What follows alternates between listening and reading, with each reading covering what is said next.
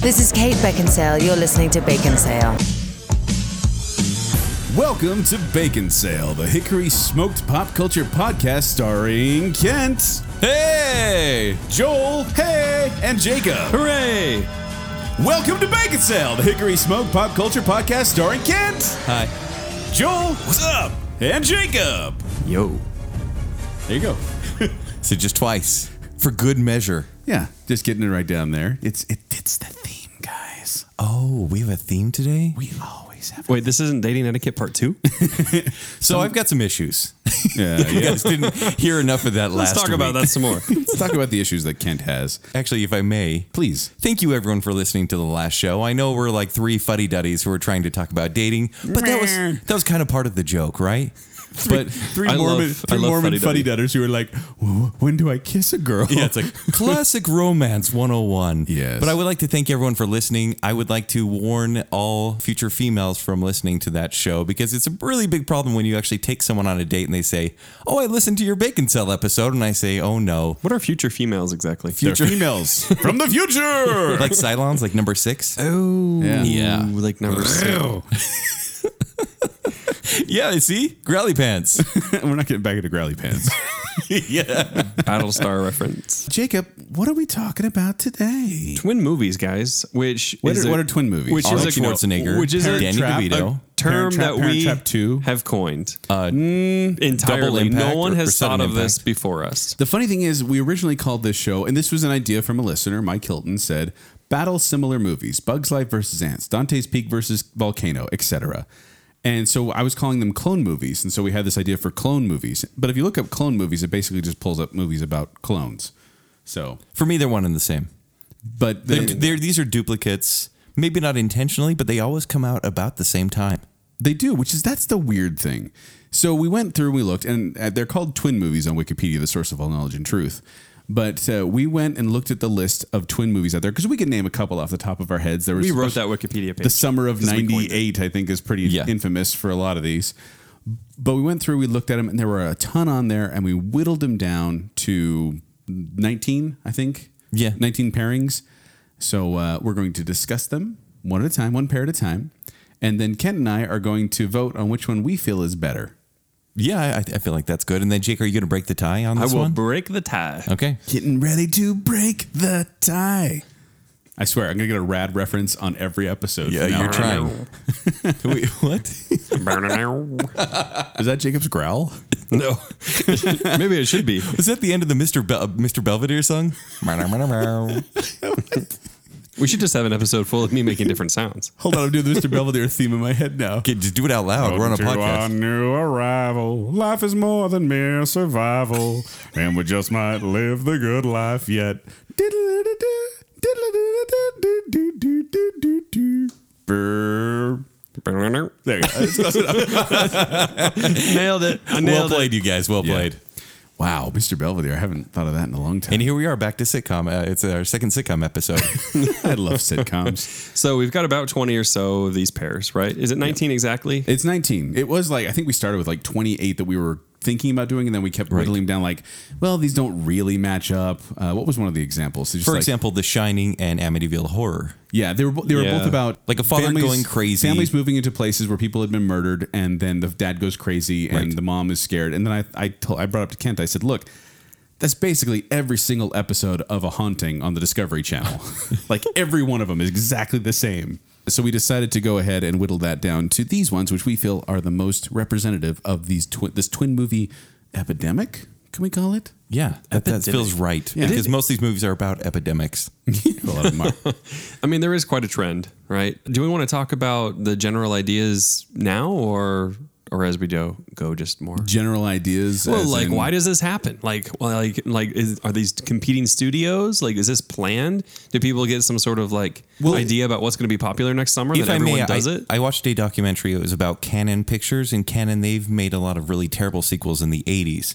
I'm trying to remember, like they actually made The Last Dragon, which is one of Joel's favorite movies of all time. Oh, they made that? And th- what they did is they heard the other studios were making like big movies, and so they had basically enough money to make a movie and say that's a good idea. Let's make it with a no-name cast and, rele and release our movie before that one. And so they would always copy an original idea and then bank on the fact that it, the studio is going to take a year to release it, they'd release it in six months. Which and there's Interesting. and there's also those uh, oh what are they called asylum knockoff Oh, movies Yeah, where instead of Pacific Rim, it's like Atlantic Rim. or like they, they Oh, also like to do yeah. car or like the kids movies like there was like cars and then they had the little cars and it was like this But those are total dis- ripoff those of- are distinctly different though. Like Yeah. nobody knows. But what they're what they want is people to go to Redbox, all these slack-jawed Right, yokels right, to go to Redbox and be like, "Hey, what's Transmorphers? That's probably Transformers." and then they rent it because Yeah. it's a Friday night and you want to watch Transformers, I guess. exactly and then you get something better in that case.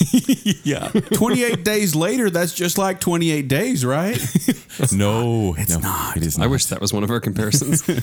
and so we went with the movies and you're going to notice this here movies that came out around the same time mostly in the same year with almost the exact same plot and with each pairing kent and i will go ahead and kind of boil it down what the movie's about show why they're similar and then jacob we will discuss kind of why we think or why we know uh, these movies were similar and then of course we'll vote and if kent and i agree then we're, it's over the argument's over Yeah.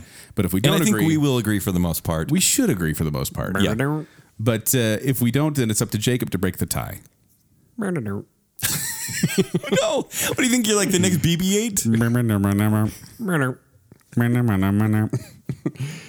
All right, Jacob, let's jump into this. What is happening? That's from the gaming episode episode 16? 17. 17. That was a fun one. I Yeah. remember that episode. That was a good episode. All right.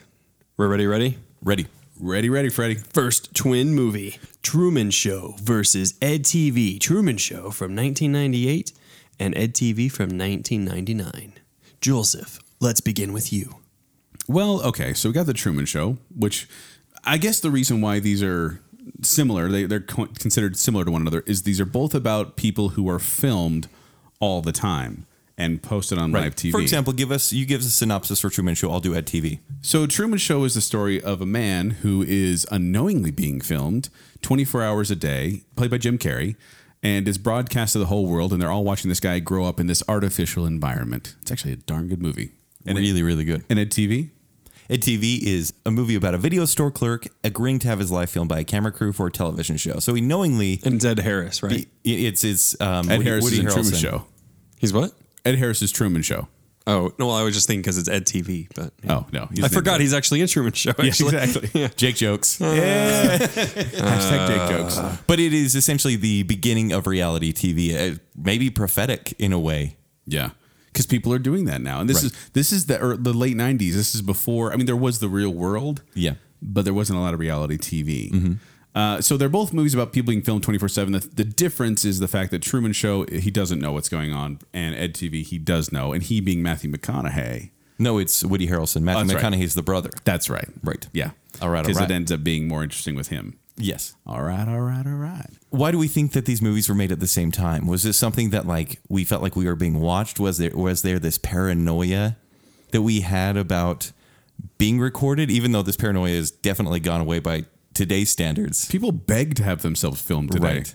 Which is a weird. It's a weird world we live in when people are like, "I want privacy. Come film every, and film everything about my life and broadcast it on TV." It's like my phone my phone records me all the time. That's all right. It's all in my face all the time. all the time. I don't know. I don't know why these would have come out around the same time. And these were a year apart about. But I do feel like I mean, that's a bit of a spread, though, right? it's a bit of a spread, but at the same time, they're always compared to one another. I will say that Truman Show did outperform Ed TV substantially. Uh, it made 264, 264.1 million versus Ed TV, which made 35. Well, Jim Carrey was still very bankable in 1998. yeah. Yeah. And a darn good performance by him as well. I agree. I Possi- agree. One of my favorite Jim Carrey Would you say performances. his first great performance?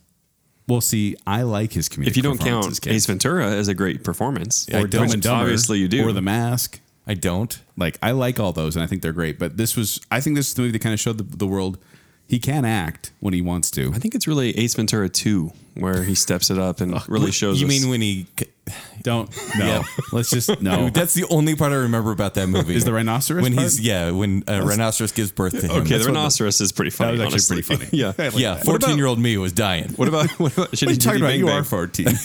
I'm still dying. so Chitty uh, Chitty Bang Bang? Huh? also Driving uh, through the jungle? That was fun. and this is something I'd like to point out that uh, apparently there is a psychological condition, a syndrome that they call the Truman Show delusion. that a psychiatrist came up with because he had five patients with uh, schizophrenia who believed their lives were, were reality television shows and that they were being filmed the whole time. In fact, one guy, and this is maybe not something to joke about, but it was something that happened. Well, that guy, he's very good. I mean, he basically cured me of that. So, I don't know if I can make this serious comment now because Jacob just turned it into a joke. oh, sorry. Uh, Joel, but- please, please continue. Thank you. Uh, but when he saw the events of 9 11, he actually had to fly to New York to prove to himself that it actually happened because he thought maybe it was just Oh, something because the he wouldn't go. producers- He wouldn't venture outside his bubble. Is that well, what yeah. you're saying? Well, he said that he thought maybe the producers had fabricated that in order Oh. to make his story more interesting. Wow. So that's how that's how you know weird some of these people are. Um, some fun facts actually about um, Truman Show is people on the set were forbidden from uttering phrases from Jim Carrey's past silly movies. So they couldn't be like smoking. Alrighty then. He, he was he would get Oh, like- upset. oh, that was just- in the contract. Oh, right. Just to keep him in the right. Oh, that makes It's, sense. he's- he's practically a Daniel Day Lewis, Kent. Okay. is he? Is he? Well, Man on the Moon, he kind of was. Yeah, That's true. Yeah. no, he, I don't he totally like that one got that into that much. one. And also, yeah, but his performance, though. Hmm. Another fun fact Gene Siskel and Roger Ebert, when they reviewed this film, they not only gave the film two thumbs up, which was their first for any Jim Carrey movie, they actually gave him an on air apology saying that because when they reviewed Ace Ventura Pet Detective, they said this man will never have a career in Hollywood. And Wow. so they apologized to him after Truman Show, wow. That's kind of funny, right? That is funny. Um, Turns out they were right. And, and oh my gosh. They were right now he had a career. for a little bit. Past tense. You notice how he has past tense there? he had one. Uh, But and I feel bad too because Ed TV directed by Ron Howard, and I love Ron Yeah. Howard's work, and it's got Matthew McConaughey, Woody Harrelson, Ellen DeGeneres, Jenna Elfman. Like I like all these actors, but I got to give this one to Truman Show as the better twin. Easily the better twin. High five! All right. Next pairing up Ants from October 1998 versus A Bug's Life November 1998. One month apart. I mean, how confusing is that marketing wise? Like, do people even know which one they're going to see? Well, I think if you're looking for the one that's poorly animated compared and has the voice of Woody Allen, Yeah. you know the difference. Oh, Christopher Walken. Yeah, Christopher Walken he did a great job in it. Arnold Schwarzenegger. so Ants is a story about a rather neurotic ant who tries to break from a totalitarian society while trying to win the affection of the princess he loves. And A Bug's Life is basically Three Amigos You're right. Or Magnificent Seven. or Magnificent Seven. Yes, Which I, is I agree Three about Amigos, that, yes. But it's the story of you know the grasshoppers are going to try to take over the, the ants' world, and so they try to hire these outside bugs to scare them off. Do the grasshoppers have names at all? Or? Nope, none of them. You know, here's the thing. I, I almost want to give the edge to Bugs Life because as one of the best Disney villains of all time. No, in the movie. stop. So I, Well, I I actually mean- so I actually made myself a scary one promise for I sure. wasn't going to go I off about didn't this. even think about that when this movie was on there, and now I hate everyone. No, it's all right. I'm going to refrain because I know this could go on for 20 minutes. Well, and I do want to bring up I, I did want to bring up the names because just to show you the difference between Ants, which was made by DreamWorks, yes, their first animated film. yeah, and then Bugs Life, which is Pixar Disney. But just listen to the characters' names, okay? So Ants has Flick, Hopper, Princess Ada, Dot, Queen, Molt, Slim, Heimlich, like all these one syllable kind of simple names for kids to say. Right. And then you get into ants, and it's like Z- uh, Z4195. That's the main character.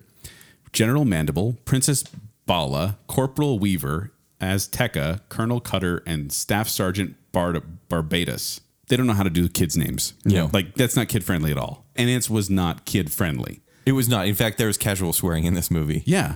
It's a bit strange. Can It's been a long time since I've seen them. Can I tell you a quick story? Yeah. So uh, when I was on my mission, it's one of those. One of stories. these, okay. Yeah, no, we were, were they, at the Christmas party. They'd always show some sort of you know movie, Disney movie or something like that. And apparently they picked Ants, not knowing kind of what the movie was. And we watched it, and we are all kind of like, "Well, that's an odd movie to pick." And there was some stuff in there that we wanted. Huh? You don't hear that on the mission when you know mission presence in the room and stuff like that. Okay. Sure. He didn't show it again. Like at, like all the other sub- sub- subsequent conferences that He didn't Christmas. watch it first, or he didn't know. No, he didn't screen it, and then he watched it, and then every I think I think they got Prince of Egypt after that. It was everyone else got Prince of Egypt. So I actually have reasoning. Love that movie. I have reasoning behind this one being a twin movie. And it may be a little bit conspiratorial, but I think that the proof is in the pudding. Speculate like crazy, In kids. fact, if you go to if you were if you're an avid reader of ShowtimeShowdown.com, You know Kent's what's funny? blog. is like today when I'm doing research for the show, I Google like why were twin movies made? And on the first page of Google, like six, five or six down is Showtime Showdown. I'm like, hey, I wrote that. So actually, so I looked into this years and years ago. Totally forgot about it. But Jeffrey Katzenberg, who was part of Disney, really, I love it. That's embarrassing. Eh, No, anything with cats is good. Um, he was part of Disney during like the Aladdin days and Lion King days and just like the heyday of Disney. Well, he left Disney right around like I think a little bit after Toy Story came out, but he kept in touch with John Lasseter, and John Lasseter was like, "Okay, look, man, I know you're working for another studio, but I want to throw like basically brainstorm with you. I want to make this movie about bugs." Katzenberg's listening, going, I got bugs in my hair. Anyone? Pearl Jam? Vitology? No. Oh yeah, yeah, yeah. Bugs. Oh, yeah, they, they did okay in our bracket. Anyway, so Bug's Life went into development. Meanwhile, Ants basically is announced out of nowhere, has a stellar voice cast, and comes out. What was it? one month. cast? Yeah, I know you have One month after, You yeah. have Christopher Walken, you have um, Sylvester Stallone, Woody Allen. Yeah, but these coming guys out- are true actors compared Dave to like Dave Foley. Foley. Dave Foley from uh, Kids in the Hall. Like I think Ants actually has the better voice cast, Mm. but Coming out one month after though, isn't that just an instant disadvantage? It is, but it did manage to take away some of the Bugs Life thunder And because Yeah, that's you true. know you look at the marketing, like you said, and it's a bit confusing. But it's also funny because apparently there was contention with when they wanted to release Ants and Bugs Life. And then DreamWorks was so bugged at Disney because they wanted to release they wanted to release uh, Prince of Egypt, one of their movies, and Disney had an oh what was it? There was another movie coming out at the same time, and they asked Disney to move it, and Disney said, "Nope, we're not playing ball with you anymore." Okay, so maybe that started all like this strife. Yeah, Okay. it's possible. Interesting. and I know, and and just statistic wise, Bugs Life uh, tripled the money of Ants, and it also, but Ants, But Ants did very very well. Ants- oh no, Ants got 171 million. Wow. Bugs Domestically. Life got that was worldwide. Was it worldwide? I'm pretty sure. okay. I looked it up, but and then Bugs got 363. But Ants did outscore Bugs Life on Rotten Tomatoes. Ants got 96%. Bugs Life got 92%. Go Bugs Life. Go Bugs Life? Yeah, because For I don't being care lower. about that site Yeah. that you just referenced, so it means nothing to me. Every time. Every time we bring Can't it up. resist it. Uh, fun fact: Randy Newman It's actually. like I'd be giving like measurements, and he'd be like, "No, I use the metric system. I do. so the edge here, obviously, is Bugs Life. It's it's a Pixar mo- movie. Not according sure. to Rotten Tomatoes though. Okay, whatever that is. Bugs Life is infinitely more watchable. Ants is about like psychology of bugs. It basically turned into B movie ten years later. I I, I don't think Ants is watchable at all. And for me, this is opera territory. Yeah, All Yay. right. Bugs Life takes the win. Hopper takes the win. Next match. I never said that. Thanks, Jake. I never said that. That's that's what I heard. Let's go with Deep Impact from May 1998 versus Armageddon from July 1998. Deep impact. Unless a comet can be destroyed before colliding with Earth, only those allowed into shelters will survive. Which people will survive? I love that that's in the description. Only which people? Only witch people. Put on a hat, Wiccans get a broom. only. and then this uh, movie is not the way I remembered it. so that came out in May, and then Armageddon in July. Uh, you don't want to close your eyes. You don't want to fall asleep. No. because you'll miss something. 'Cause there's No. witches? and you don't want to miss a thing. Thank you, Steven Tyler. You okay? No, my throat hurts. Uh, so Deep Impact and Armageddon, we can boil it down. They're both about giant, and this this is a weird one. Yeah. Gi- it, within the span of two months, two big movies about giant asteroids about to apocalypse the word the world. Is that a word? Uh, no, and neither is asteroids Anthropomorphized. being what anthropomorphized. That's a Yeah. I- yeah. I, think they're meteors actually when it when they when, they they're hit in the s- Earth. When they hit the Earth, yeah, but outside they're asteroids. Yeah, but it's not about asteroids hitting the Earth. Well, they get them while they're asteroids away from space. Okay. I don't know. Yeah, this is not worth it. I don't care. So, in case you get them confused, Deep Impact stars uh, Taya Leone, Morgan Freeman, uh, Elijah Wood, Elijah Lily Wood. Sobieski, and from Joyride fame. Lily Sobieski. I love saying her name. Joyride fame. I love Joyride. I know you do. Love that That's why I movie. said that. Candy cane. and then Armageddon stars Ben Affleck, Bruce Willis, Liv Tyler. Is Ed Harris in that one too? No, I don't believe so. I just always picture him in the, in the control room. Anytime there's a space, Billy Ed- Bob Thornton. Ed Harris is always there in the background somewhere. oh. He is somewhere. Ed TV. So, Jacob, do you want to guess which one did better at the box office? Armageddon, for sure. Correct. It's a Michael Bay movie. Of course it did. Yeah. Do you want to be- guess which one did better on Rotten Tomatoes? Maybe Armageddon again. No, it's actually Deep Impact with 48%. Remember Michael Bay. against Armageddon. Without Arma- against Armageddon's 39%. Michael Bay made Armageddon. Just remember that. Yeah. yeah. So actually, a little bit of history about this one is uh, Spielberg was like heavily relied on at DreamWorks. This was early days of DreamWorks, Mm-hmm. and uh, he- they went they went forward. They announced this project. wait, wait. yeah, DreamWorks. For Which Deep one? Impact? for Deep Impact. Oh. Yeah, and so they're working on this one, and then all of a sudden, Touchstone is like, "Hey, we've got a movie called Armageddon. and Michael Bay's attached." And Armageddon was almost fast tracked to completion and came out uh, just before uh, Deep Impact. And uh, Spielberg Mm-hmm. got really upset and wanted to sue Touchstone, but you know they just went forward with it anyways. And uh, you know, obviously, Armageddon became the bigger movie of the summer, Mm-hmm. and Deep Impact is maybe a little bit more forgotten. Would you Yeah. say? Except for Morgan Freeman being Although president. Uh, astronomers describe Deep Impact as being more scientifically accurate. Mm. They call them meteors. Uh, and then Roger Ebert said about uh, Armageddon, it's on his list of most hated films. Wow. In his original view, Ebert stated, the movie is an assault on the eyes, the ears, the brain, common sense, and the human desire to be entertained. And yet it was nominated for four Academy Awards. Suicide Squad. nice. Uh, fun fact about Deep Impact: a line was edited in Morgan Freeman's his press conference scene. All right, I'm and he ready. said, "Life will go on. Life will go on. We will prevail. We, we will pr- prevail. We will prevail or prevail. This is not Armageddon." this is not Armageddon. That was in the script. Wait, he said that? Yeah, but they cut it. They cut it because you know it literally says, "This is not Armageddon." Like we are going to cancel the apocalypse. But it came out first. Yeah, but they knew that both movies were coming out. Like, and they knew we can't just say that. That's too like tongue in cheek. Well, Yeah. and according to Bruce Joel Rubin, the writer of Deep Impact, a production president at Disney took notes on everything the writer said during lunch about his script and initiated Armageddon as the counterfilm at Disney. This may have been espionage. it may have been.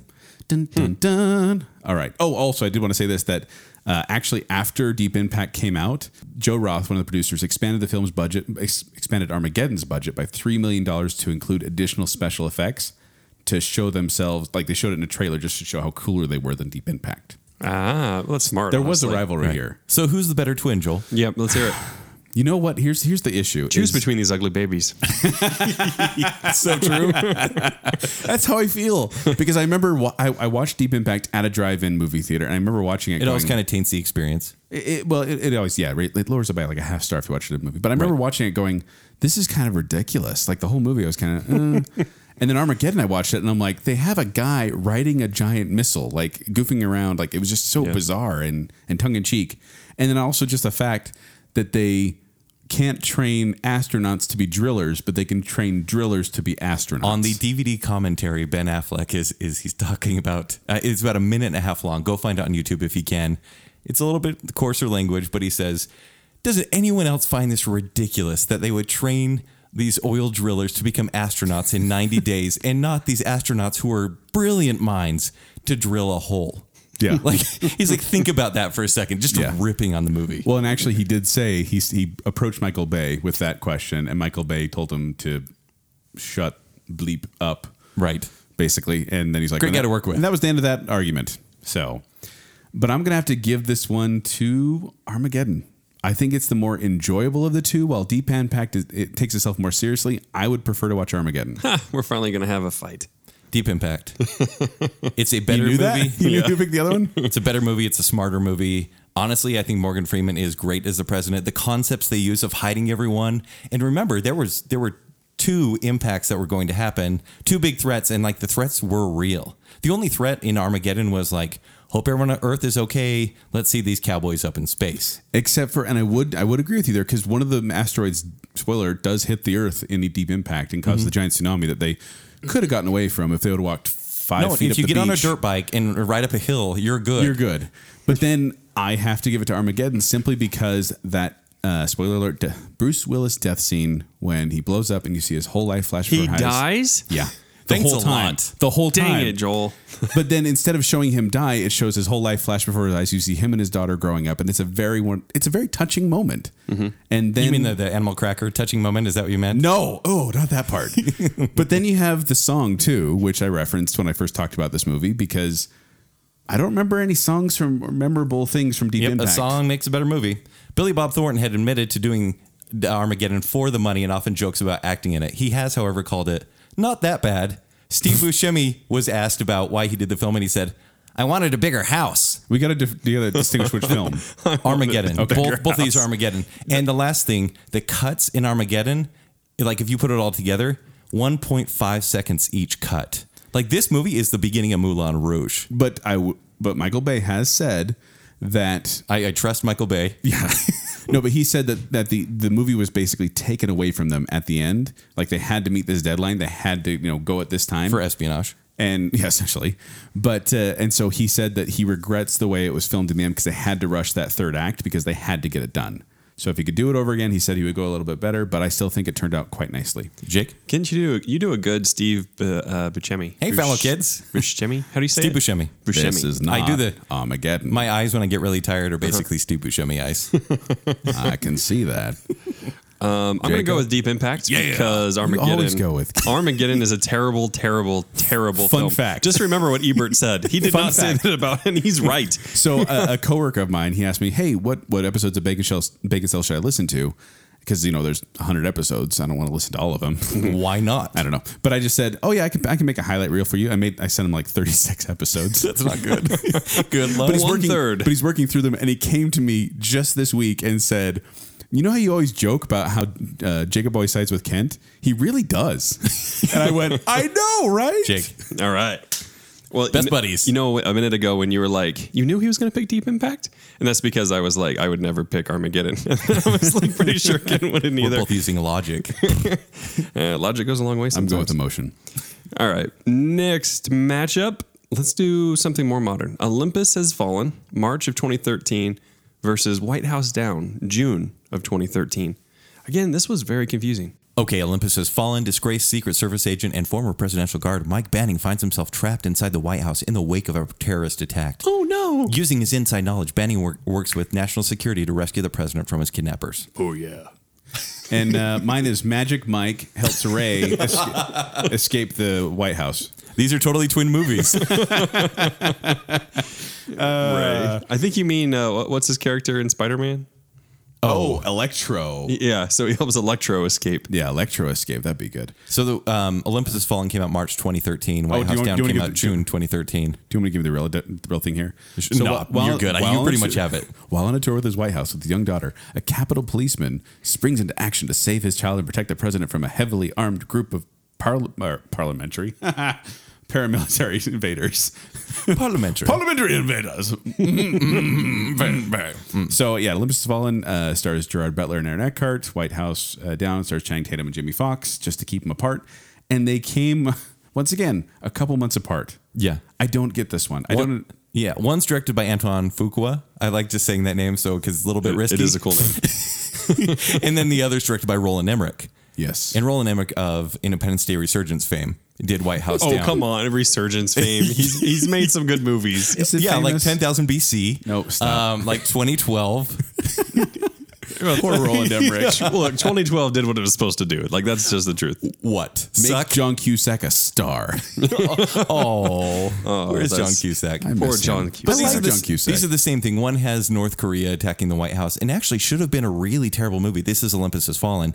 And I, I went in, and Joel, you, you haven't seen either of these, right? no, I actually haven't. Oh wow, really? Yeah, like I, I had to do research for the show on a couple of these because some I'd seen both, some I'd seen only one, some I'd seen neither. And this is one of those where I went, man, I really need to watch at least one of these, but they're both terrible from what I hear. Right. I- I would say um, most of these twin movies, they're they're just bad. It's choosing ugly babies, as Mm. not, you said. Not all though. Not all. We'll Not get all to the but, good ones. Yeah. But it is weird how, like, these twin movies, it's like almost they split the vote and it's not quite as strong because Right. they took the, Yeah. the fun of both of them. And so Olympus Has Fallen actually surprised me by being enjoyable. It was. It's no Die Hard, so I'm not making that comparison. But it's kind of like Die Hard in the White House.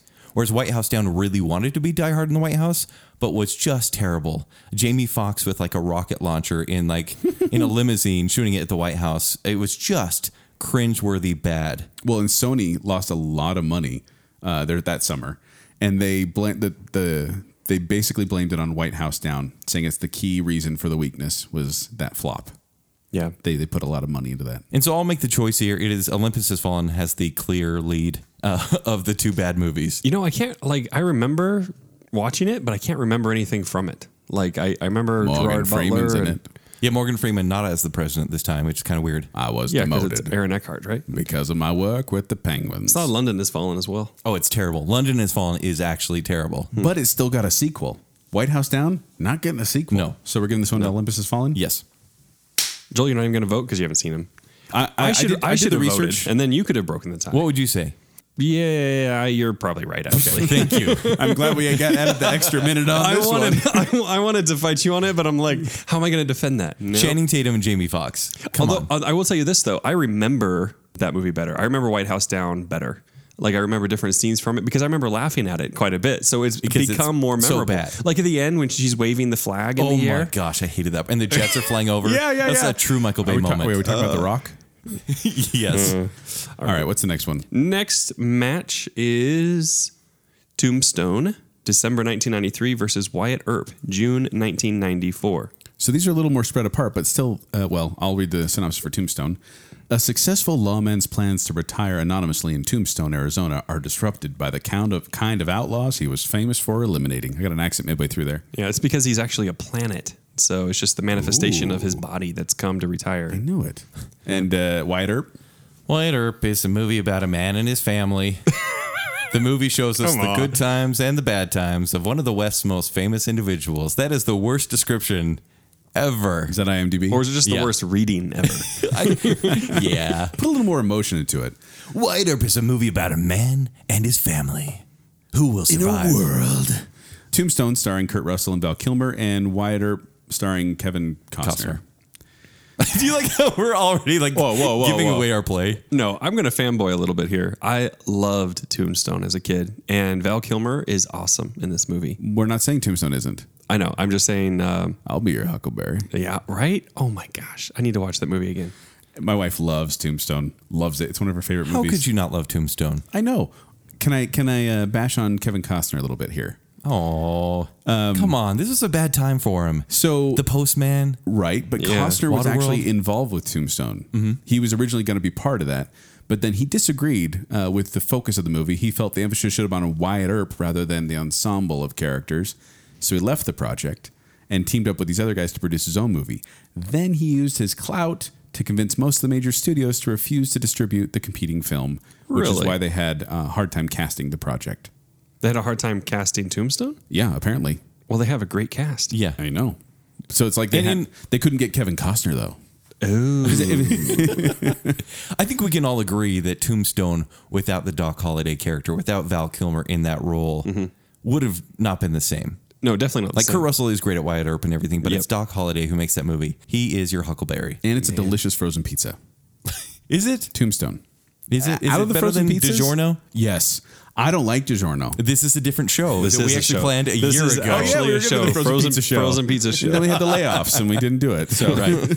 Tombstone, easily. Tombstone easily. Yeah, Tombstone. Sweet, sweet I Tombstone. do. I do want to uh, just kind of dig into Wyatt Earp a little bit more here. No, So do. And if you have any other cool Tombstone Well, just- facts, that'd be cool. Tombstone made about fifty-six mi- million domestically, and Wyatt Earp made twenty-five million, so about you know, less than half. But uh, it had. I I gotta get these straight. So Wyatt Earp took in twenty-five million, and they had a sixty-three million dollar budget, and then Tombstone only had a twenty-five million dollar budget, but they made fifty-six million. Okay. That's there all they you go. made? So, well, I mean, domestically. Do you Back remember in the how 80s is what- back in, the, in like the nineties though, if you made fifty million dollars, I mean, like you had a low budget because budgets were smaller back Now, then. 50 million is nothing. It- now it's nothing because a movie costs one hundred and fifty million to Yeah, market and that is produce. true. Roger Ebert also said Wyatt Earp plays as if they took Tombstone and pumped it full of hot air. Oh, That's about right, actually. And it always just felt like, hey, Tombstone was really successful. Let's make another one. Except let's make it longer and less interesting. yeah, and about the one character instead of sold. Doc Holliday. Yeah. so, Yep. yeah. Okay, we already we already had a one, but I just wanted to dig into Wyatt Earp a bit more. My random thing, this reminds me of my 14th birthday. I had a bunch of free time and I literally watched Tombstone two times in a row because I, I liked were it so you a much. Sad child. I loved it, actually. I was like, oh my gosh, this Hold is the on. coolest. my Hold on. birthday, I wanna Did- watch Tombstone twice. Why, I why, love that that's do I have that voice? Why it's does Dick it? Southern voice. Your, you hadn't your voice hadn't dropped yet. Did any friends come to your birthday, Jake? Uh, no, I didn't have a party on that day. no one came to my Tombstone party. My party is okay. Get it? I got it right? Oh come on. Uh, What kind of ice- what kind of ice cream did he have there? Huckleberry. oh okay. Like, we didn't see that coming. That's why I was waiting for you to say it. no, we just wanted you to sit there, aw- awkward silence. All right, Like next you at your movie. birthday party. oh, That was that was the idea. That was the idea. Yeah. All right. All right, next movie matchup is Dante's Peak from Yes. February 1997 versus Volcano I- I feel like April I feel 1997. like this is the quintessential movie twin thing because who makes Yeah, I mean- volcano movies? yeah, maybe I should have saved But this one why for the then? end. Why then? That is so bizarre. All right, you want to do Dante's Peak summary? A volcanologist, and I swear that's a real thing. Live long and prosper. By the way, I do know the You longest. just like these words that sound like a little too edgy. uh, I think it was because of this movie I memorized the longest word in the dictionary, which is pneumon ultramicroscopic cilium volcano comiosis. really? I thought it was. Ne- uh, oh, no, I can't even do it anymore. I don't even remember what it was. Necrobiosis, necrobiosis the poetica diabeticorum. Hold on, let's say it at the same time. Look, we're just gonna Pneumon make up for ultramicroscopic myself. cilium Diabetic volcano quorum. comiosis. I think yours might be longer. Just by four letters. Hmm. it's science, folks. Now the next episode of Bacon Cell, we Longest try to words. outdo each other with words. Mine is a rash the diabetic skit, by the way. Oh, really? Mine is a volcanic disease. Wow. I don't even know if that's true. All right, go ahead. A volcanologist arrives at a countryside town recently named the second most desirable place to live in America. Why am I reading this? Why does it say that? I love it. What does that have to do with And anything? this- the second most desirable place to live in America and discovers that the long dormant volcano Dante's Peak may wake up at any moment. And then mine is from volcano. A volcano erupts in downtown Los Angeles. What? Yes, downtown Los Angeles, threatening to destroy the Oh, city. Much like Deep Impact, uh, Dante's Peak is considered more accurate than Volcano about volcanic eruption. Well, Which one was Tommy Lee Jones? it was volcano. The leading man, the leading romantic lead, Tommy Lee Jones, and Anne Heche. But okay, okay. Feel the burn. So, I mean, Mount St. Helens erupted in what 1980, Yeah. and that was a big thing. But why 18 years later, 17 years later, did we get two movies months apart from each other about volcanoes? well, think about it. We had Twister in 1995, I think, and so natural disasters were a big thing again. were a Kind thing. of like the 70s were all about natural disasters. it kind of guess. came back, and they said, "What's scary? Volcanoes? Let's try this." I guess it just seems bizarre. Uh, also, quoting uh, Roger Ebert again. Wow, this is like I the know. Robert G. Ebert tribute show. Moment of silence. Uh, he said, It's said the volcano costs a lot more than Dante's Peak, a competing volcano movie released two months ago, but it doesn't look it. Dante's Peak had better special effects, a more entertaining story, and a real mountain. Roger Ebert. in a real mountain? Apparently, that mountain in Dante's Peak was very fake looking to him. I don't remember it that well. In fact, the only thing I really remember about, uh, I think it was Volcano, was when the lava is going on these car tires and the car tires all start to explode. Because in volcano, it's a there's an earthquake and the vo- the lava comes from under the ground. Under And the basically- ground. Du-du-du-du-du-du-du-du-du. and it basically it's like a slow crawl across LA, and they spend the whole movie trying to divert the flow. And John Cusack's just Same driving H2O. ahead of it, just barely the whole time. Never divert the flow. Whereas like Dante's Peak, there are, there are, there's risk here. Like there are people burned in like acidic pools. I mean, it is coming off the mountain. There's like all pyroclastic you know, explosions and everything like that. It's actually kind of fun to watch. And Wait, which James one are you Bond. saying right Dante's Peak, now? Oh, Okay. With James Bond and uh, Sarah Connor. kind of cool. Kind of Mm. cool. And they're actually pretty close uh, financially. 178 million for Dante's Peak, 122 million for uh, Volcano. All right, take your pick, gentlemen. Dante's Peak. This is the quintessential volcano movie. On my list of volcano movies, this is number one. Except I'm going to have to go with Volcano. How? Because- How in the world? Because can the you go with only thing volcano? hotter than that volcano is Tommy Lee Jones' love for And hey, Anne Heche. I just remember. I, it, truthfully, it's because I remember more of Volcano than I do of Dante's Peak. And What, I you thought just that's had gotta be- tires popping. They're from Volcano. That was all you remember. That's well. That's is one of not the a few good things I actually filmic. remember. But that's at least I remember that Dante's Peak. I'm like, yeah, I remember the poster. You don't but- remember the grandma dying in, in like the, the river flow?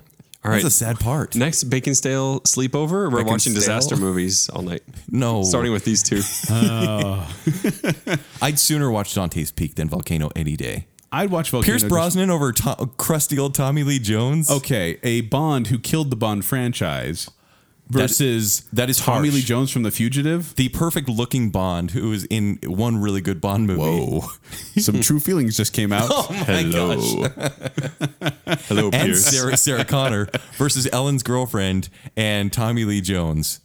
yeah, The choice is easy. A Chuckarama. Uh, I hate to do it, but I'm going to side with Kent again.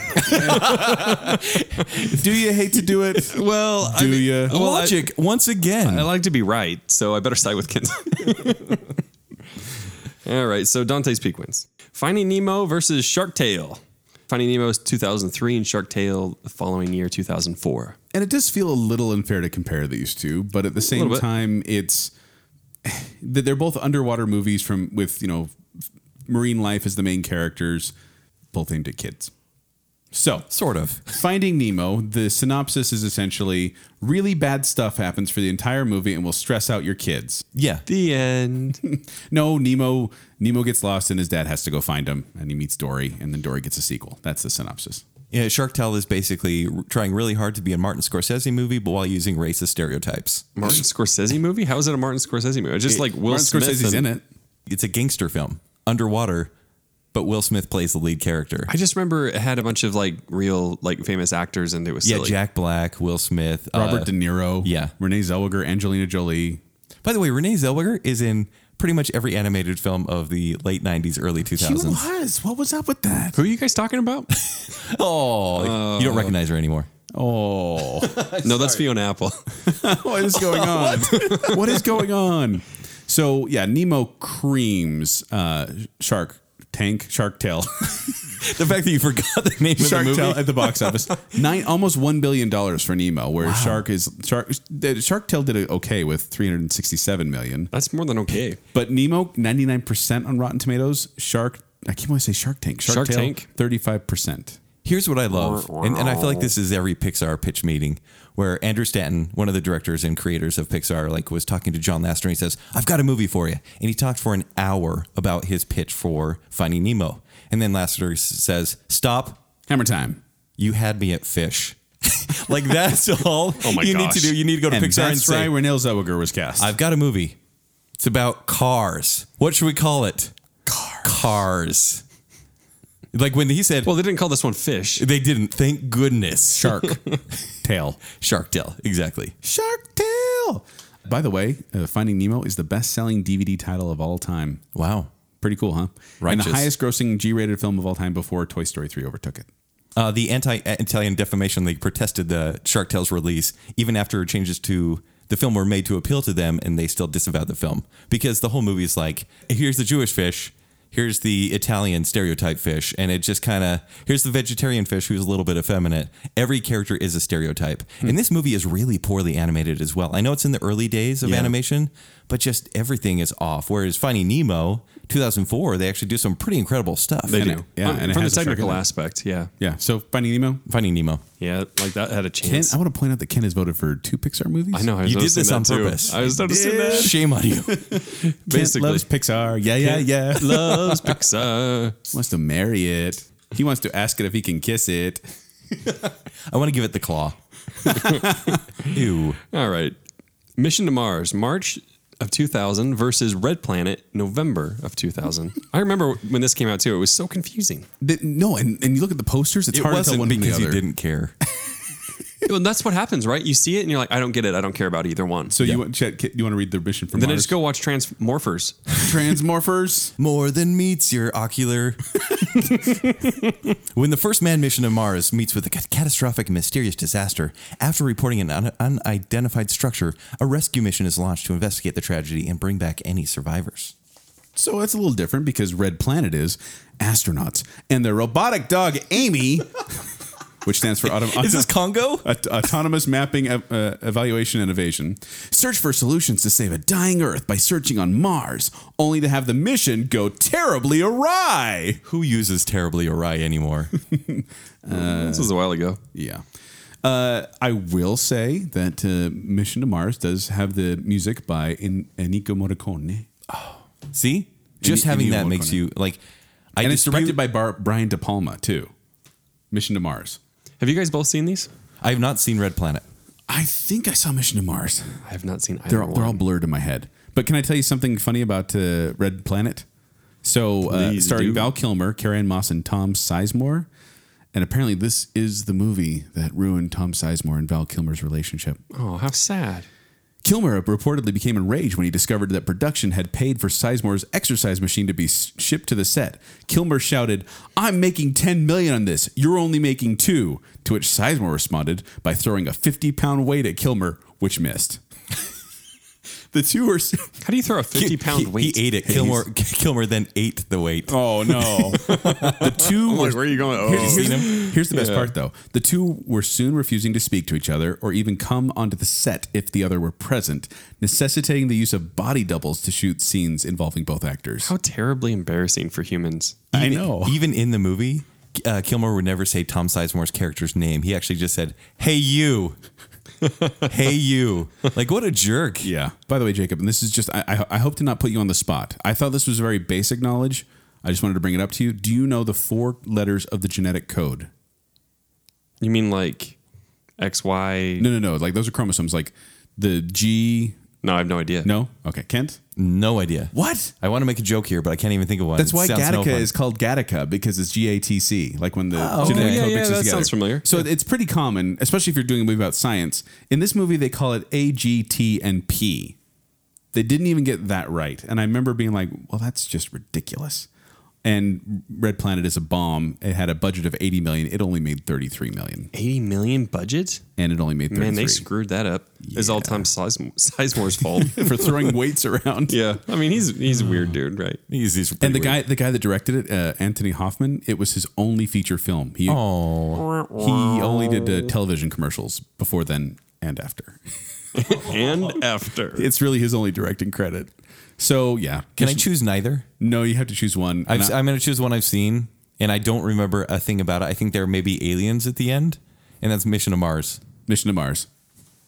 I'm glad you guys agreed so I didn't have to make an arbitrary decision. That's pretty much all a bacon cell. Whatever. I'm, I'm, the, I'm the one who defines meaning here, Cam. I'm the one who agrees with you. You better watch out. oh, Madagascar 2005 versus The Wild 2006. Which, if you look at the posters for these, just the posters alone, Mm-hmm. you will see that they are the exact same movie. It's almost creepy, like with the lion and the giraffe. Although there was a koala in the wild, but Ken, you want to take the first one again? The Wild. It's about an adolescent. Li- oh, so an adolescent lion is accidentally shipped from New York Zoo to Africa. Oh, no. Now running free, his zoo pals must as- put aside their differences to help bring him back. okay, now let's do Madagascar. It's all about King Julian. yes. Spoiled by their upbringing and unaware of what wildlife really is, four animals from the New York Central Ci- uh, New York Central Zoo escape unwittingly. Unwitting, I can't even talk. Unwittingly assisted by four absconding penguins. Who wrote this? absconding Absconding penguins penguins. and find themselves in Madagascar. It's the second most desirable zoo in New York. a New York Zoo going to Africa. Exactly the same. Here's what's interesting. Why? The Wild may actually be a, a better animated film. Directed by Steve quote Spaz Williams. What? That's the name of the director of The Wild, Steve Spaz, Starring Williams. Kiefer Sutherland as a lion, which is actually kind of works. I would, I would watch that. Yeah, Have you watched it? Is it a Disney movie? no, but he would. Is The Wild a Disney movie? it, it, it might be. Because Doesn't in, mean S- anything. in Sweden and the UK, The Wild is considered a film in the Disney classic canon, and that actually excludes the film Dinosaur. Oh no! I don't know why that's a fun fact. About The Wild, I'm going to use some language here, so please, parents, cover your children's ears. Yes, a first for Bacon Cell. Critic Mike Sage wrote, "Don't be mistaking this for a Madagascar." He's talking about The Wild. Don't be mistaking this for a Madagascar ripoff when it was that sloppy DreamWorks turd that only managed to make it to theaters first because of corporate espionage. Family friendly. Thank you. Uh, Mike Sage seems like a nice guy, but but what, the Wild is, is a mess. Twenty percent Rotten Tomatoes, only one hundred and two million. Whereas Madagascar has spawned er, got five hundred thirty-two million, spawned two sequels, and got a fifty-five percent on Rotten Tomatoes. And also, I like King Julian. I actually really enjoy that character. Which one's King Julian? He's the Lima, King Julian. Sacha Baron Cohen. He it actually wasn't meant to be a big character, but because it's Sacha Baron Cohen, he was really famous at that time. Yeah. they're like give him more lines. And having seen uh, the sequels, they're not terrible. And actually, I watched Penguins. of Three is Madagascar. terrible. I, I don't remember hating it. Oh, it was awful. I watched Penguins of Madagascar, which I thought I was going to hate. Actually, kind of funny. So I thought I knew you. Madagascar. That was his favorite movie. of Madagascar. l- that summer. Whatever summer that was. Madagascar. All right, next match. Okay. Let's do Paul Blart Mall Cop, January 2009 versus Observe and Report, April 2009. Paul Blart Mall Cop. When a shopping mall is taken over by a gang of organized crooks, it's up to a mild mannered security guard to save the day. What a security guard! That is so weird, Kent. Could he save it? Let's find out. on his Segway. Do you want to know why that's weird? like that's the whole thing. Yeah. Hey, look, look, Kevin's on a Segway and he's fat. Kevin, Like- are you first name basis with Kevin James? oh, you didn't know? Oh, that's weird. I'm so sorry for all the offense I've given him over the years. And then uh, He doesn't observe mind. and report pi- bu- bipolar mall security guard Ronnie Barnhard is called into action. But when Barnhard can't bring the culprit to justice, a surly police detective is recruited to close the case. Joel, you kind of missed part of the uh, description there. Isn't it? Isn't it Kevin James in both of them? Well, it kind of feels like that. It does. But basically, observe and report is the raunchy version of Paul Blart Mall Cop. That's pretty much the only big difference there. Well, Seth Rogen said this. He said, We knew the whole time about each other's movies. You know, we're friends. We know these guys. So we would literally send each other pictures of the wardrobe just to make sure we weren't stepping on each other's toes. He says they're totally different movies. Well, that's nice. Yeah. Except they're not totally different movies. They're not totally different movies. But they are actually. They weren't marketed differently. But if you watch Observe and Report, I don't know if you've seen this, Joel. It's a really dark movie. I've heard. Like you think it's going to be kind of slapstick, and it's Seth Rogen just doing a stupid laugh. So it's basically very bad things. It's it's kind of like a very bad things gosh, in oh a mall, God.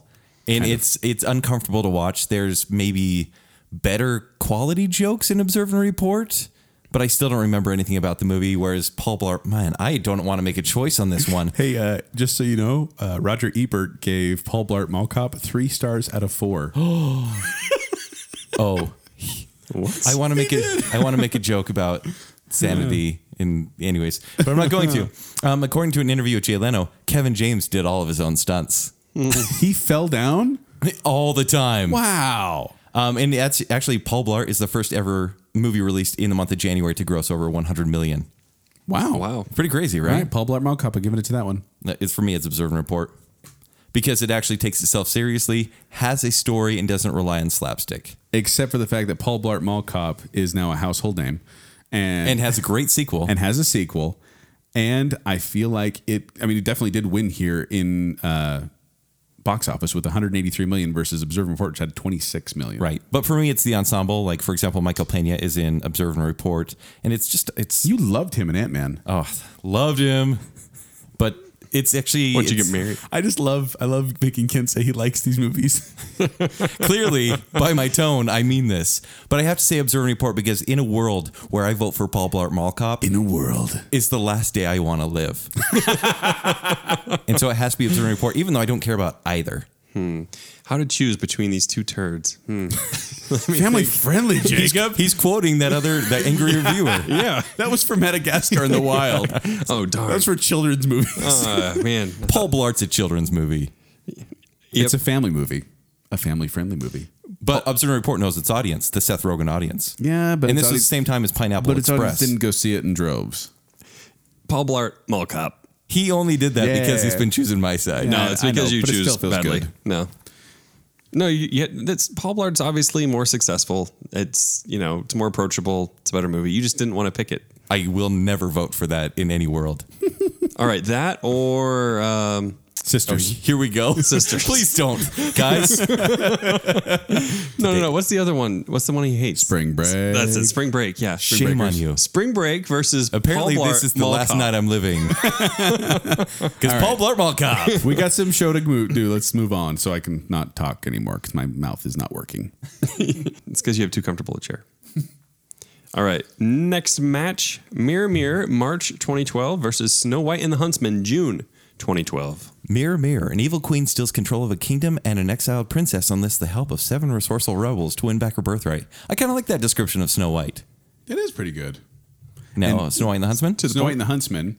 Uh, Bella Swan helps Thor fight against the Hold evil on. Her queen. name is Bella? No, it's not. uh, in a twist to the fairy tale, the huntsman ordered to take Snow White into the woods to be killed winds up becoming her protector and mentor in a quest to vanquish the evil And queen. Th- these are very different because I was very excited for Mirror, Mirror because it's directed by Tarsem Singh, who, did, The Fall. The Yes. Fall is an amazing movie. And Lily Collins. Yeah, right. I absolutely adore her. And so this one came out. Julia Roberts is the evil queen, who and I don't really love Julia Roberts. Whereas the other one, Charlize Theron, Mm-hmm. uh, Theron, whatever, plays evil queen. But then you have Kristen Stewart and Thor. Uh, It, Mm-hmm. So this is a basically- toss up. basically you would've picked for Kristen Do you like Stewart how and this show is Thor. like we're all kind of like, not, our hearts aren't in it, but Yeah. let's vote. We have to defend this movie, even though it's like, because I really had high hopes for Mirror Mirror, and it disappointed me. And Huntsman outperformed. Uh, it had almost 400 million versus Mirror Mirror only having 183 million. Right. But I'm going to have to give this one to Huntsman simply because Mirror Mirror let me down, whereas Huntsman about hit where I thought it was going to. I didn't expect that. I thought you were going to choose Mirror Mirror. Yeah, I thought I would too. But as much as I like Lily Collins, as much as I like Tarsum Singh, sorry. Well, you know, I uh, I had zero expectations for that movie. Like this one's going to be For terrible. Huntsman or for Mirror Mirror? Mirror Mirror. Ah. And I found it kind of charming because I had no expectation. It has moments. Yeah. I, I think I, I think my review said something. It's a magical world where accents disappear and reappear because uh, some people can hold them better than others. Right. so I have to choose between you two because Apparently. you've already made your choice, right, Jake? You chose Mirror Mirror, and I chose Huntsman. Yeah, sure. Plot twist! I'm going to have to go with Mirror Mirror because You always choose Jacob. it, it, it actually feels kind of like a European film. Our Why don't you plan guys, is why don't you guys working, just sit on the kids. same chair and hug each other the whole show? All right. He never accepts. What? You will? Oh no. What just happened? but and and I'm gonna say this: I do like Nick Frost and Bob Hoskins as the the dwarves, two of the dwarves. But it kind of has like this cool like neo fantasy twist that was trying to exactly.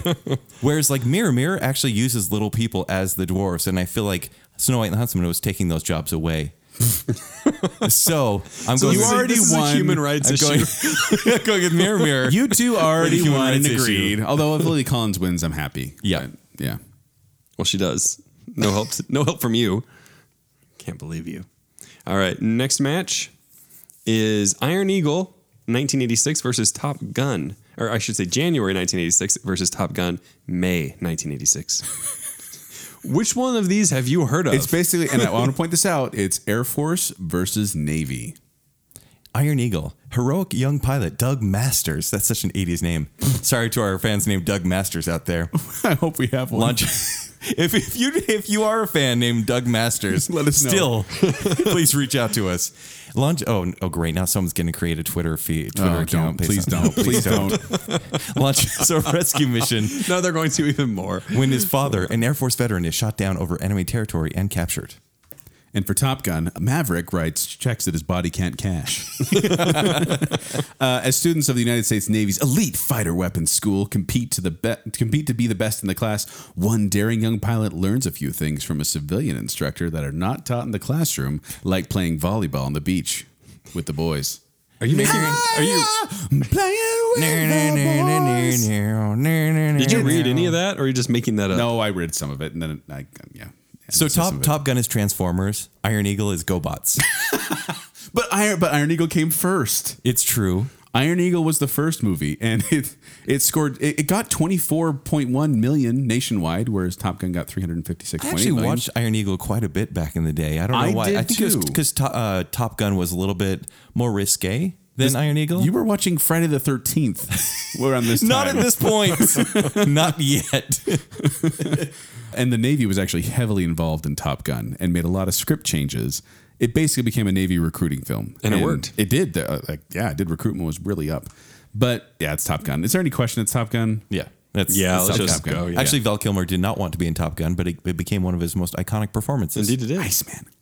Also, Iron Eagle had like four, no, three or four sequels, but none of them were good. Did it really? Yeah, I didn't even know that. Oh, Iron Eagle 2, Aces, Iron Eagle 3, and Iron Eagle on the attack. Fun fact about Top Gun: the real Top Gun school imposes a five dollar fine to anyone in the staff that quotes the movie.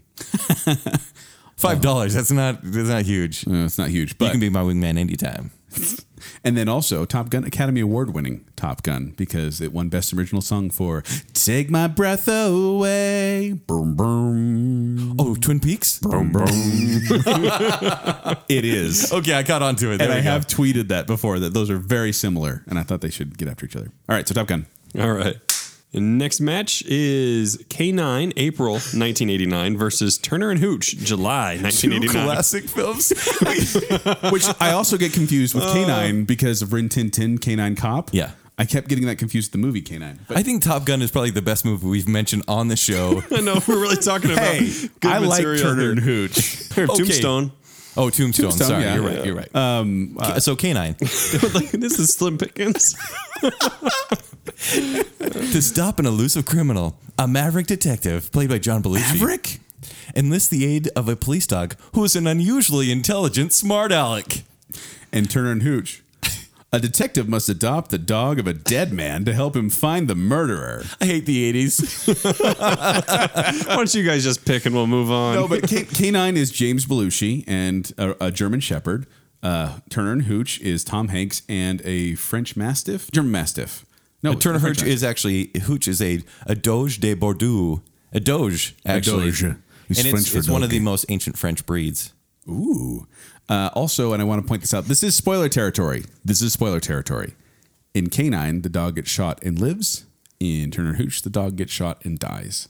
So, whichever one you want, go with that. I know which one Kent wants. I'm fine with dog death, so I'm going with Turner and Hooch. Well, and Turner and Hooch obviously is the more, it sounds so weird, obviously the more influential one. For what? Because it's been because it's been referenced so many other places. It's true, it's like I remember true. there was a there's a Scrubs episode when they there's a doctor called Hooch. Our life was it And really wouldn't be Hooch the is same crazy. without Turner and Hooch. No, and uh, they bring a guy in Turner and make a joke, and then uh, well, actually on Late Night with Conan O'Brien when Tom Hanks came on, Conan brought out a preserved dog skeleton skeleton and claimed it was Hooch's and like gave it to Tom Cruise or Tom Hanks. Turner and Hooch actually influenced Toy Story because they did an animation test footage of uh, what's his name? Turner is he Turner or Hooch? Hooch is the dog. Hooch Yeah, is Turner's the the dog. cop. But he's like, "Don't eat the car," and they use that as uh, the Woody character to show Tom Hanks, and he's like, "I've got to do this movie, and I've got to play it as that kind of character." Well, there you go. That's interesting. Well, also uh, there was a pilot episode of Turner and Hooch TV series sung, starring Tom Wilson from Back to the Future, Biff. Oh, really? He was there was going to be a T- uh, Turner and Hooch series, but I just think it's the better movie. So It is. Turner and Hooch. Glad that settled. the most debate of all ages, the most influential cop dog movie of all time. Let's jump through the rest. I like. I of was like the best volcano movie, best cop dog movie. Oh man, It's All right. late. All right, Saving Private Ryan, July 1998 versus The Thin Red Line. Oh, we have to talk about December these movies. 1998. Lackluster films. both up for an Academy Award for Best Picture, which is that's the only time this entire list of twins when we get two Academy Award nominees. Thin Red Line was up for Academy. Mm-hmm. Oh, I didn't know it was nominated. Saving Private Ryan. Following the Normandy landings, a group of U.S. soldiers go behind enemy lines to retrieve a paratrooper whose brothers have been killed in action. bum bum bum, and then Thin Red Line, Terrence Malick's adaptation of James Jones's autobiographical 1960s novel focusing on the conflict at Guadalajara. I don't know, it's boring. Actually, the movie is quite boring. Well, it's Terrence Malick. It's Terrence Malick, which means it's going to be so beautiful to watch, but it's going to make you fall asleep. And Saving Private Ryan, I think everyone agrees that this this was the year that uh, Shakespeare in Love won. I think everyone agrees Saving Private Ryan should have won. It's got to go to Saving Private Ryan. And Jake, you'll be happy to know this, but I have more time size, more facts. Actually, so Steven Spielberg was How big a weight did he throw at this guy? right. No, Steven Spielberg was really on his case, and he said, "If I see you using any drugs, because he was an addict, Mm-hmm. during any point of this movie, even if we're almost done filming, I will cut your part and I will reshoot it at any point of the movie." I have a time so- Tom Sizemore's fact as well. You do? yeah, because he was supposed to be in Thin Red Line, but he was offered a more substantial role in Saving Private Ryan. And when he could not contact uh, Terrence Malick, the director, for several days, he decided to do Steven Spielberg's film instead. He just decided that. And, Okay, and that's a good choice, right? Yeah. Although Thin Red Line has a great cast. I mean, it's a lot of people that weren't famous till a few years later, but like Jim Caviezel, Sean oh, Sean Penn, John Cusack, Adrian Brody, Jared Leto, Miranda Otto, John Travolta, and George Clooney. That's Yeah. quite a cast. John Travolta Yeah. hadn't been famous for years. He's right? He's just staying alive. Saving Private Ryan. Yeah, Saving better Private movie. Ryan. This one is going to be tough, guys. This Right. one is going to draw blood. All right. I'm just going to tell you now. All right. Despicable Me, July 2010 versus Megamind, November 2010. I actually asked that we take this one off the list And I said no. Why did I say no, Kent? because you want me to choose Paul Blart Mall Cop again. I do. All right, which one are you doing? Despicable Me. When a criminal mastermind uses a trio of orphan girls as pawns for a grand scheme, he finds their love is profoundly changing him for the better. can you do it? In a, can you do it in a groove voice? Uh, I don't even want to try. Do it in groove. Can voice. you? Yes, do it in groove Nope. voice. Not going to do it. And for Megamind, the supervillain Megamind finally defeats his nemesis, the superhero Metro Will, Man. Will Ferrell voice. But without, I can't do it. but without, but without a hero, he loses all purpose and must find new meaning in his life. So these are basically twin movies because they're both about a villain who has to become the hero against a bigger villain. I found this really interesting. I'm glad I did the research. I'm glad we kept this on the show because the directors wrote a language. you like this movie now? Because I learned more about minions, and that's what I love. Kent, whichever one you pick, whichever one wins, you still lose. What is this Alien versus Predator? this is Bacon Sale. Whoever wins, we we all lose. Let them fight. But there is a language called Minionese. That was Godzilla. Who- yeah, so Minionese. Anything they say that's gibberish actually translate to a real thing. Yeah, they have a language. Isn't that ridiculous? That's awesome. How is that awesome? It works for important. Klingons. Okay, okay. What does banana Authenticity. mean? What does banana mean? Tell me that. Banana. what? I have to go with Despicable Me at this point. Ken, do you know how to say Tupperware in Portuguese? No. Tupperware. Really? Yeah. Do you know how to say mall? It's because it's a brand name. Shopping center. No way. I'm not kidding. They're just cheating off America. Uh, Roger Ebert of the Chicago Sun Times awarded Oh, Roger. Megamind awarded Megamind three out of four stars, stating this setup is bright and amusing, even if it does feel res- uh, like recycled bits from such recent animated landmarks as The Incredibles with its superpowers and Despicable Me with its villain. right. I do like the premise of Megamind. It's the what if Lex Luthor defeated Superman? What Right. would happen at that point? With Will Ferrell, Tina Fey, Jonah Hill, David Cross, and Brad Pitt. I don't love that that I read on this fun fact there are a total of 16 face smashes throughout the movie. Like to me that's just like Face, face, face smashes. What does that like mean? People like hitting their face on the ground or door being slammed, like a face being slammed in the door, just like slapstick. You have something against face smashing. I do. I mean, unless my face is smashing against someone else. Am I right? That's last episode. It's gross. Uh, but I'm gonna have to give it to Despicable Me. I think that it launched a franchise, which I always think you know deserves a little more respect. Although they both did pretty well. Uh, Me- Despicable Me had over 500 million. Megamind had over 300 million. So they did all right. But in the end, I'm going with Despicable Me. Go ahead, Kent. Let's see what you choose. Oh my gosh, I cannot vote for the one that created Minions. But I, na na I- I don't like Will Ferrell. I don't care for Brad Pitt. I know, don't you care for can't- Jonah you can't Hill. win. I don't This care is- for this Tina is- Fay. What about David Why are Cross? you What about doing this David to Cross? Joel, I'm glad you made him keep me? David this. Cross in certain things, meaning Arrested Development. Okay. That is it. Oh my gosh. Kent, remember in Megamind how he says spider, and it's funny the whole time every time he says it. Hey, remember the minions and how they still exist? yeah, now they, and now they still exist and actually Choose. are a way bigger franchise than Despicable Me. oh my Must gosh. choose, but choose wisely. Which thing do you wish didn't exist in the world more? Hey, Kent, if you agree with me, this argument's over. We can move on. It's so fluffy. It's got to be Despicable Me. Wait, say I vote for Despicable Me. No, please don't make me do that. He said it's got to be. It's got to be Despicable Me. gotta be me. Uh, that, that was more amusing than I Hate expected. you guys. Did you do this show just to put me in an awkward spot? A little bit. Next episode, watch Kent suffer. Don't make that a thing. Oh, that is next week, actually. Actually, that's Joel suffering next week. Oh no. Next matchup Abraham Lincoln, Vampire Hunter, June 2012 versus Lincoln, November 2012. Abraham Lincoln Vampire Hunter. Abraham Lincoln, the 16th president of the, of the United States, discovers vampires are planning to take over the United States. He makes it his mission to eliminate them. Fun fact Spielberg almost directed Vampire Hunter instead. I wish. I made that up. Lincoln tells the tale of Abraham Lincoln doing Lincoln things.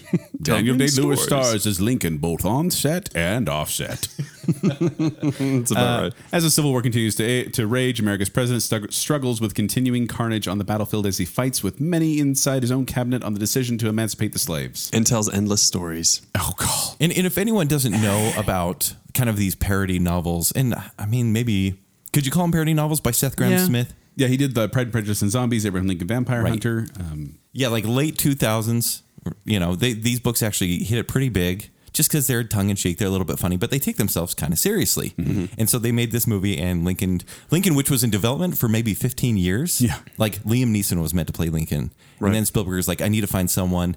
And then he's like, Daniel Day Lewis, will Congress, I have a particular set of skills. you do it? Right. I would have killed to see that movie. But Spielberg actually, Daniel Day Lewis said, no, it's too iconic. And Leonardo DiCaprio actually convinced Daniel Day Lewis to be in this movie. Yeah, I saw a thing about that, actually. It took him years, right? Years. Years Mm-hmm. to convince him. Well, and the funny thing too is about Abraham Lincoln Vampire Hunter is there's actually a knockoff of that movie about Abraham Lincoln hunting zombies. And Yeah. honestly, I I hadn't seen it. Uh, my friend Bob Bador, who runs Quickwits, he told me all about it, and it sounded like the better movie. Like because spoiler alert for Abraham Lincoln Zombie Hunter, he gets bit near the end, and so James Wilkes Booth, uh, John, John John, Wilkes Wilkes Booth. Sorry, I got it mixed up there. John Wilkes Booth actually is doing him a favor because he's taking him out. Don't make it like it's a good movie. It's This not, but that's a cool twist. Red Box Asylum movie. Yeah, exactly. It was a, it was a cheap knockup, but I remember being like, "Oh, that's a kind of a cool twist." Should we just vote between those two? Well, I was actually super excited for Abraham Lincoln Vampire Hunter because I was like, this is going to be fun. And I don't like Lincoln that much. Not the person, the movie. Because I remember the whole time, like at the very first scene when it's like the, the two slaves walk up to him and they're like, you know, one day, you know, maybe slaves will be free. And let me quote this speech that I probably heard once and had no time to memorize. Let me quote it to you. And then maybe one day we'll even have a black president. And then maybe one day, like it was like the whole the very first scene. I was like, wow, you guys are fortune telling here. Yeah. like it, it kind of It felt was like that. basically an in hindsight movie. It was. It was. It was. And I, I wasn't a big fan of it, but I was disappointed by Abraham Lincoln Vampire Hunter. It wasn't as fun as I wanted it to be. I'm gonna have to go for Lincoln. How do you say it's not fun when he is jumping on the back of a, s- or a stampede of horses chasing down a vampire wielding an axe? Yeah, but Daniel Day Lewis did that wonderfully. Wait, that was that wasn't Lincoln. Daniel Day Lewis would have like cried blasphemy if anyone even brought up the word vampire. I actually now when I see a quote by Abraham Lincoln, I always see Vampire Hunter right after it. If it's like a quote that's actually not attributed to him, and I'm all Did you know he was Abraham actually Lincoln- bitten at the end of his life, and that's Oh, why he there was you go. killed? Yeah, I heard that one time. Have you guys ever heard that, by the way, that uh, if you take any first line from a story and then add the second sentence as, as then, and then the murders began, that it becomes a much better story? Oh, I like that. Yeah, you got to try it with some books at home. It's quite entertaining. It was the best of times. What was the worst of times? And then the murders begin. Oh, that is wonderful. Call me Ishmael. And then the murders begin. Abraham Lincoln Vampire Hunter was actually shipped to the cinemas with the code name Bloody Honest. I wish the movie was called Bloody Honest.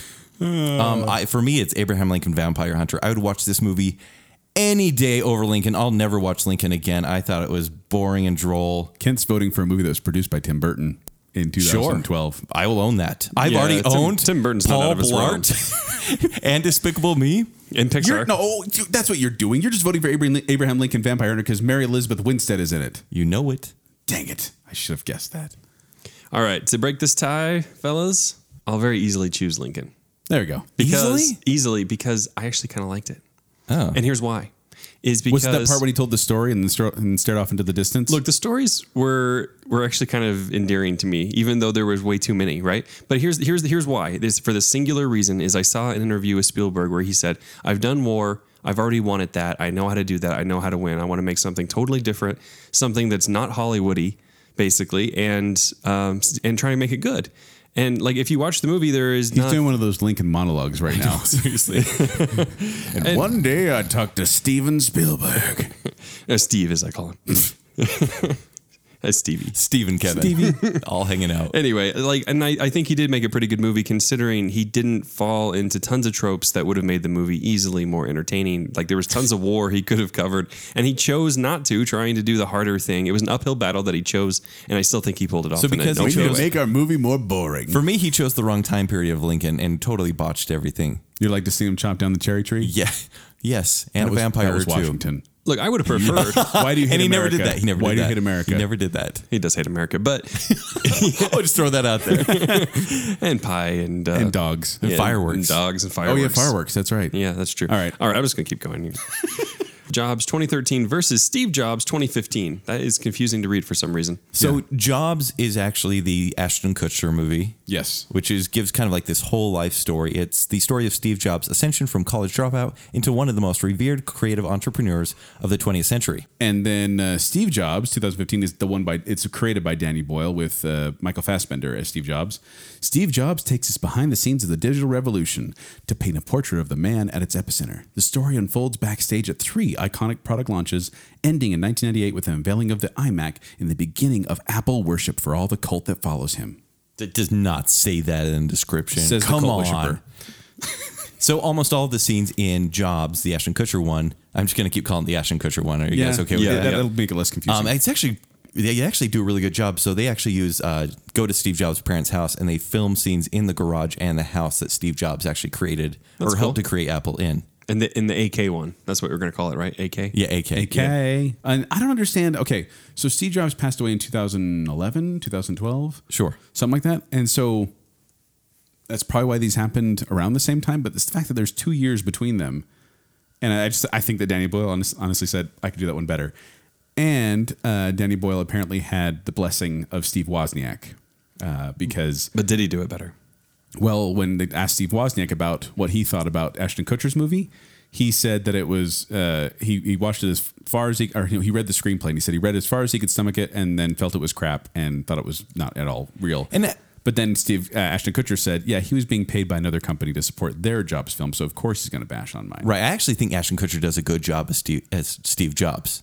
I think he's the best part, and he doesn't get enough credit for the role.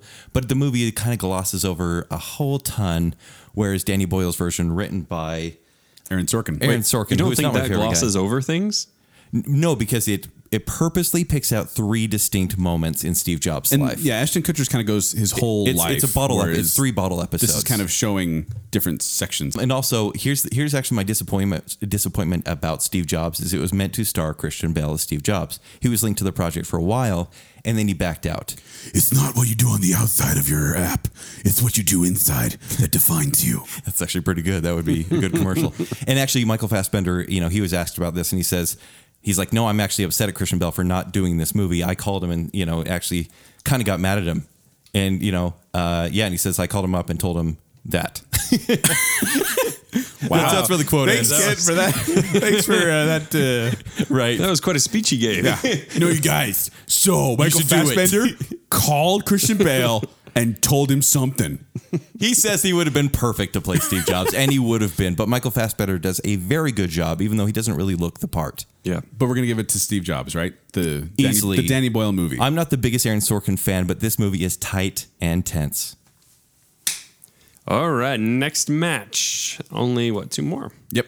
The Illusionist. Yes, August The Illusionist. Moving on. 2006 versus The Prestige. Oct- October 2006. Prestige, prestige. The Illusionist in the turn in turn of You century. trying to remember what that one is?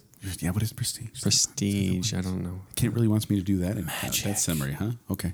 Oh no, you yeah you go with Illusionist. Do Too bad, Illusionist. too bad. You already started. Go with Illusionist. A movie tries to be an avant-garde No, no, magical just- movie, just and do it it. stars Jessica Biel. it.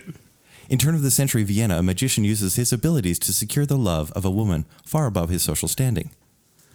Two stage musicians engage in competitive one upmanship in an attempt to create the ultimate stage illusion magic.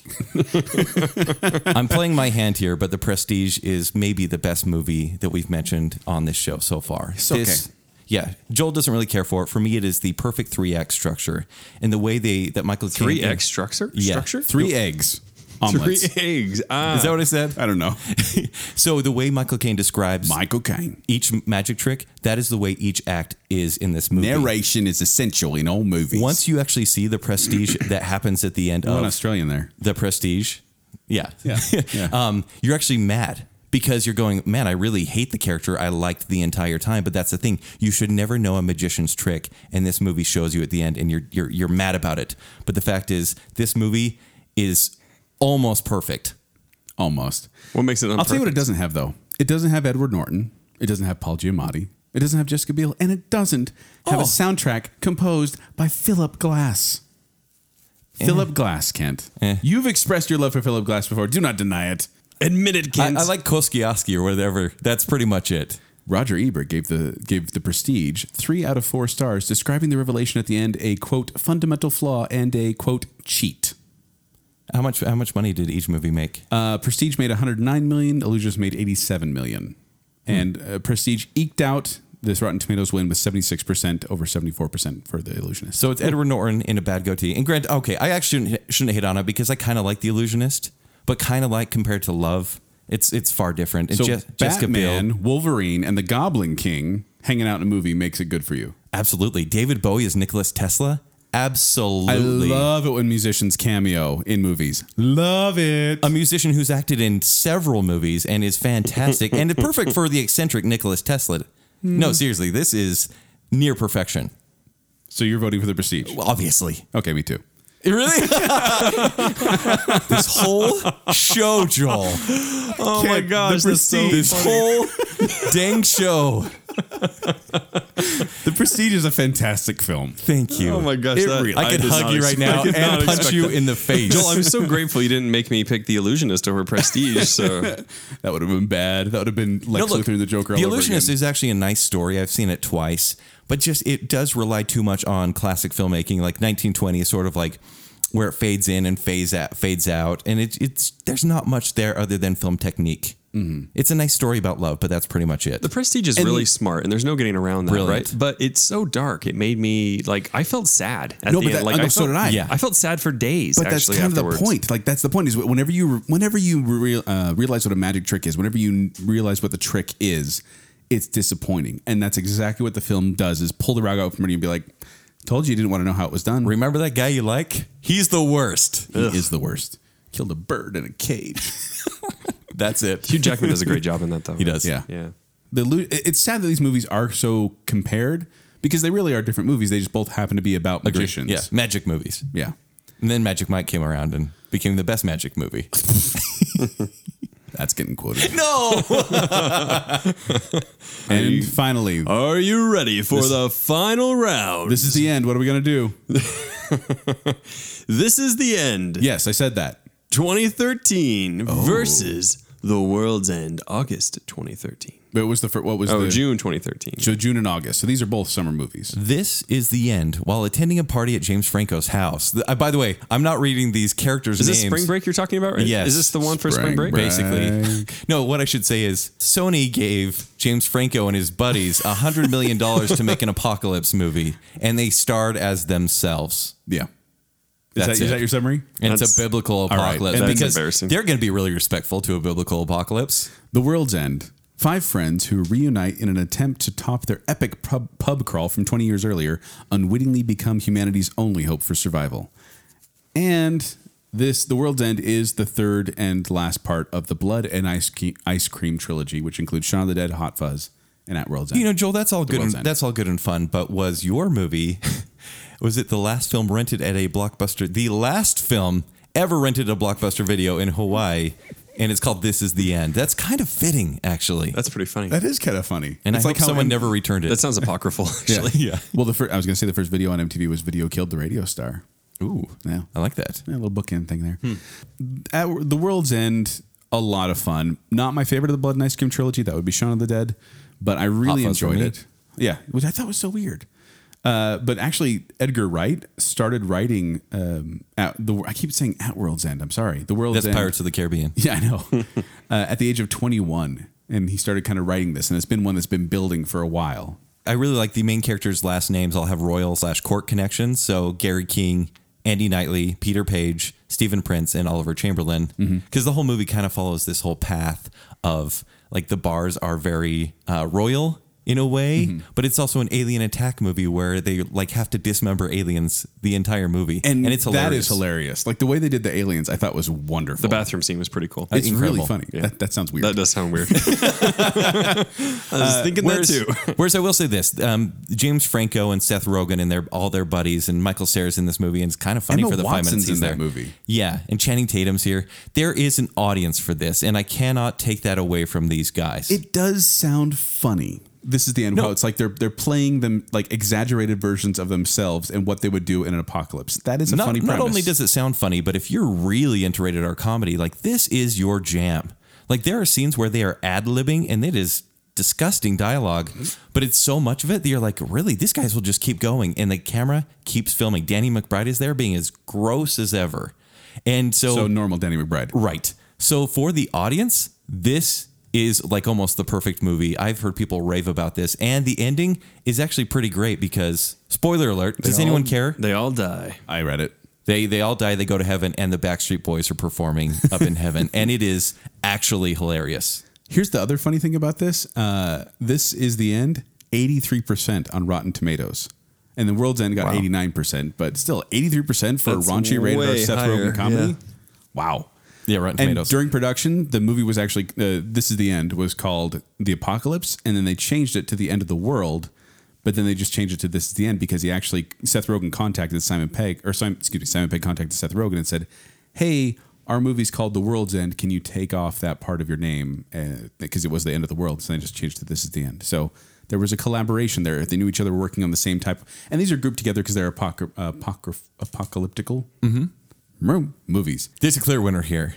There's the trashy one, and there's the one that completes one of the greatest trilogies. And So- That's why- trilogies, I say that in quotes. And that's why I'm voting for Paul Blart Mall Cop. and that's why I'm voting for Despicable Me.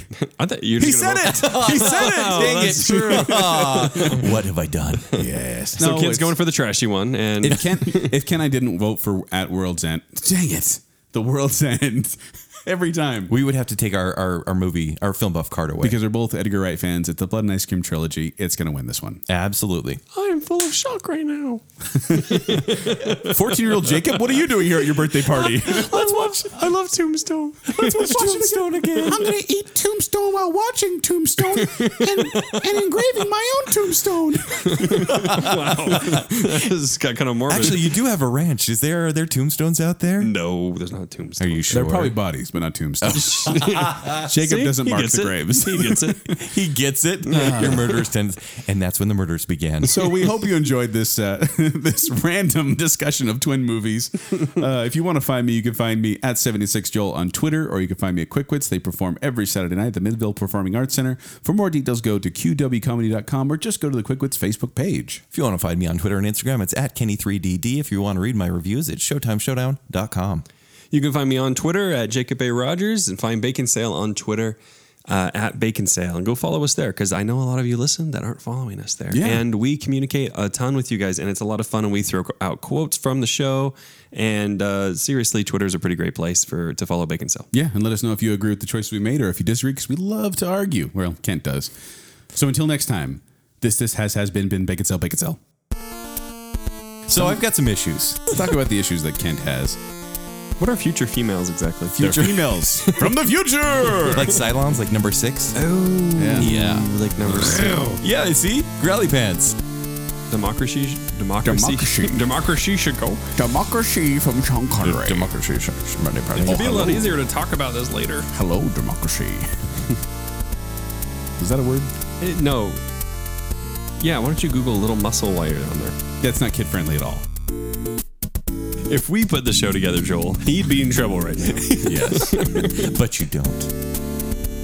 I've never seen myself naked on camera before. This is a little weird. You're not recording that, God, just say stuff. Oh. God, you ruin everything. This is Hopper territory. Hopper takes the win. Which people will survive? Choose between these ugly babies. Scientifically accurate.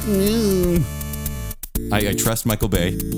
And I'm so comfortable that I'm like I'm slowing down. For my Hold on. birthday, I want to Did- watch Tombstone twice.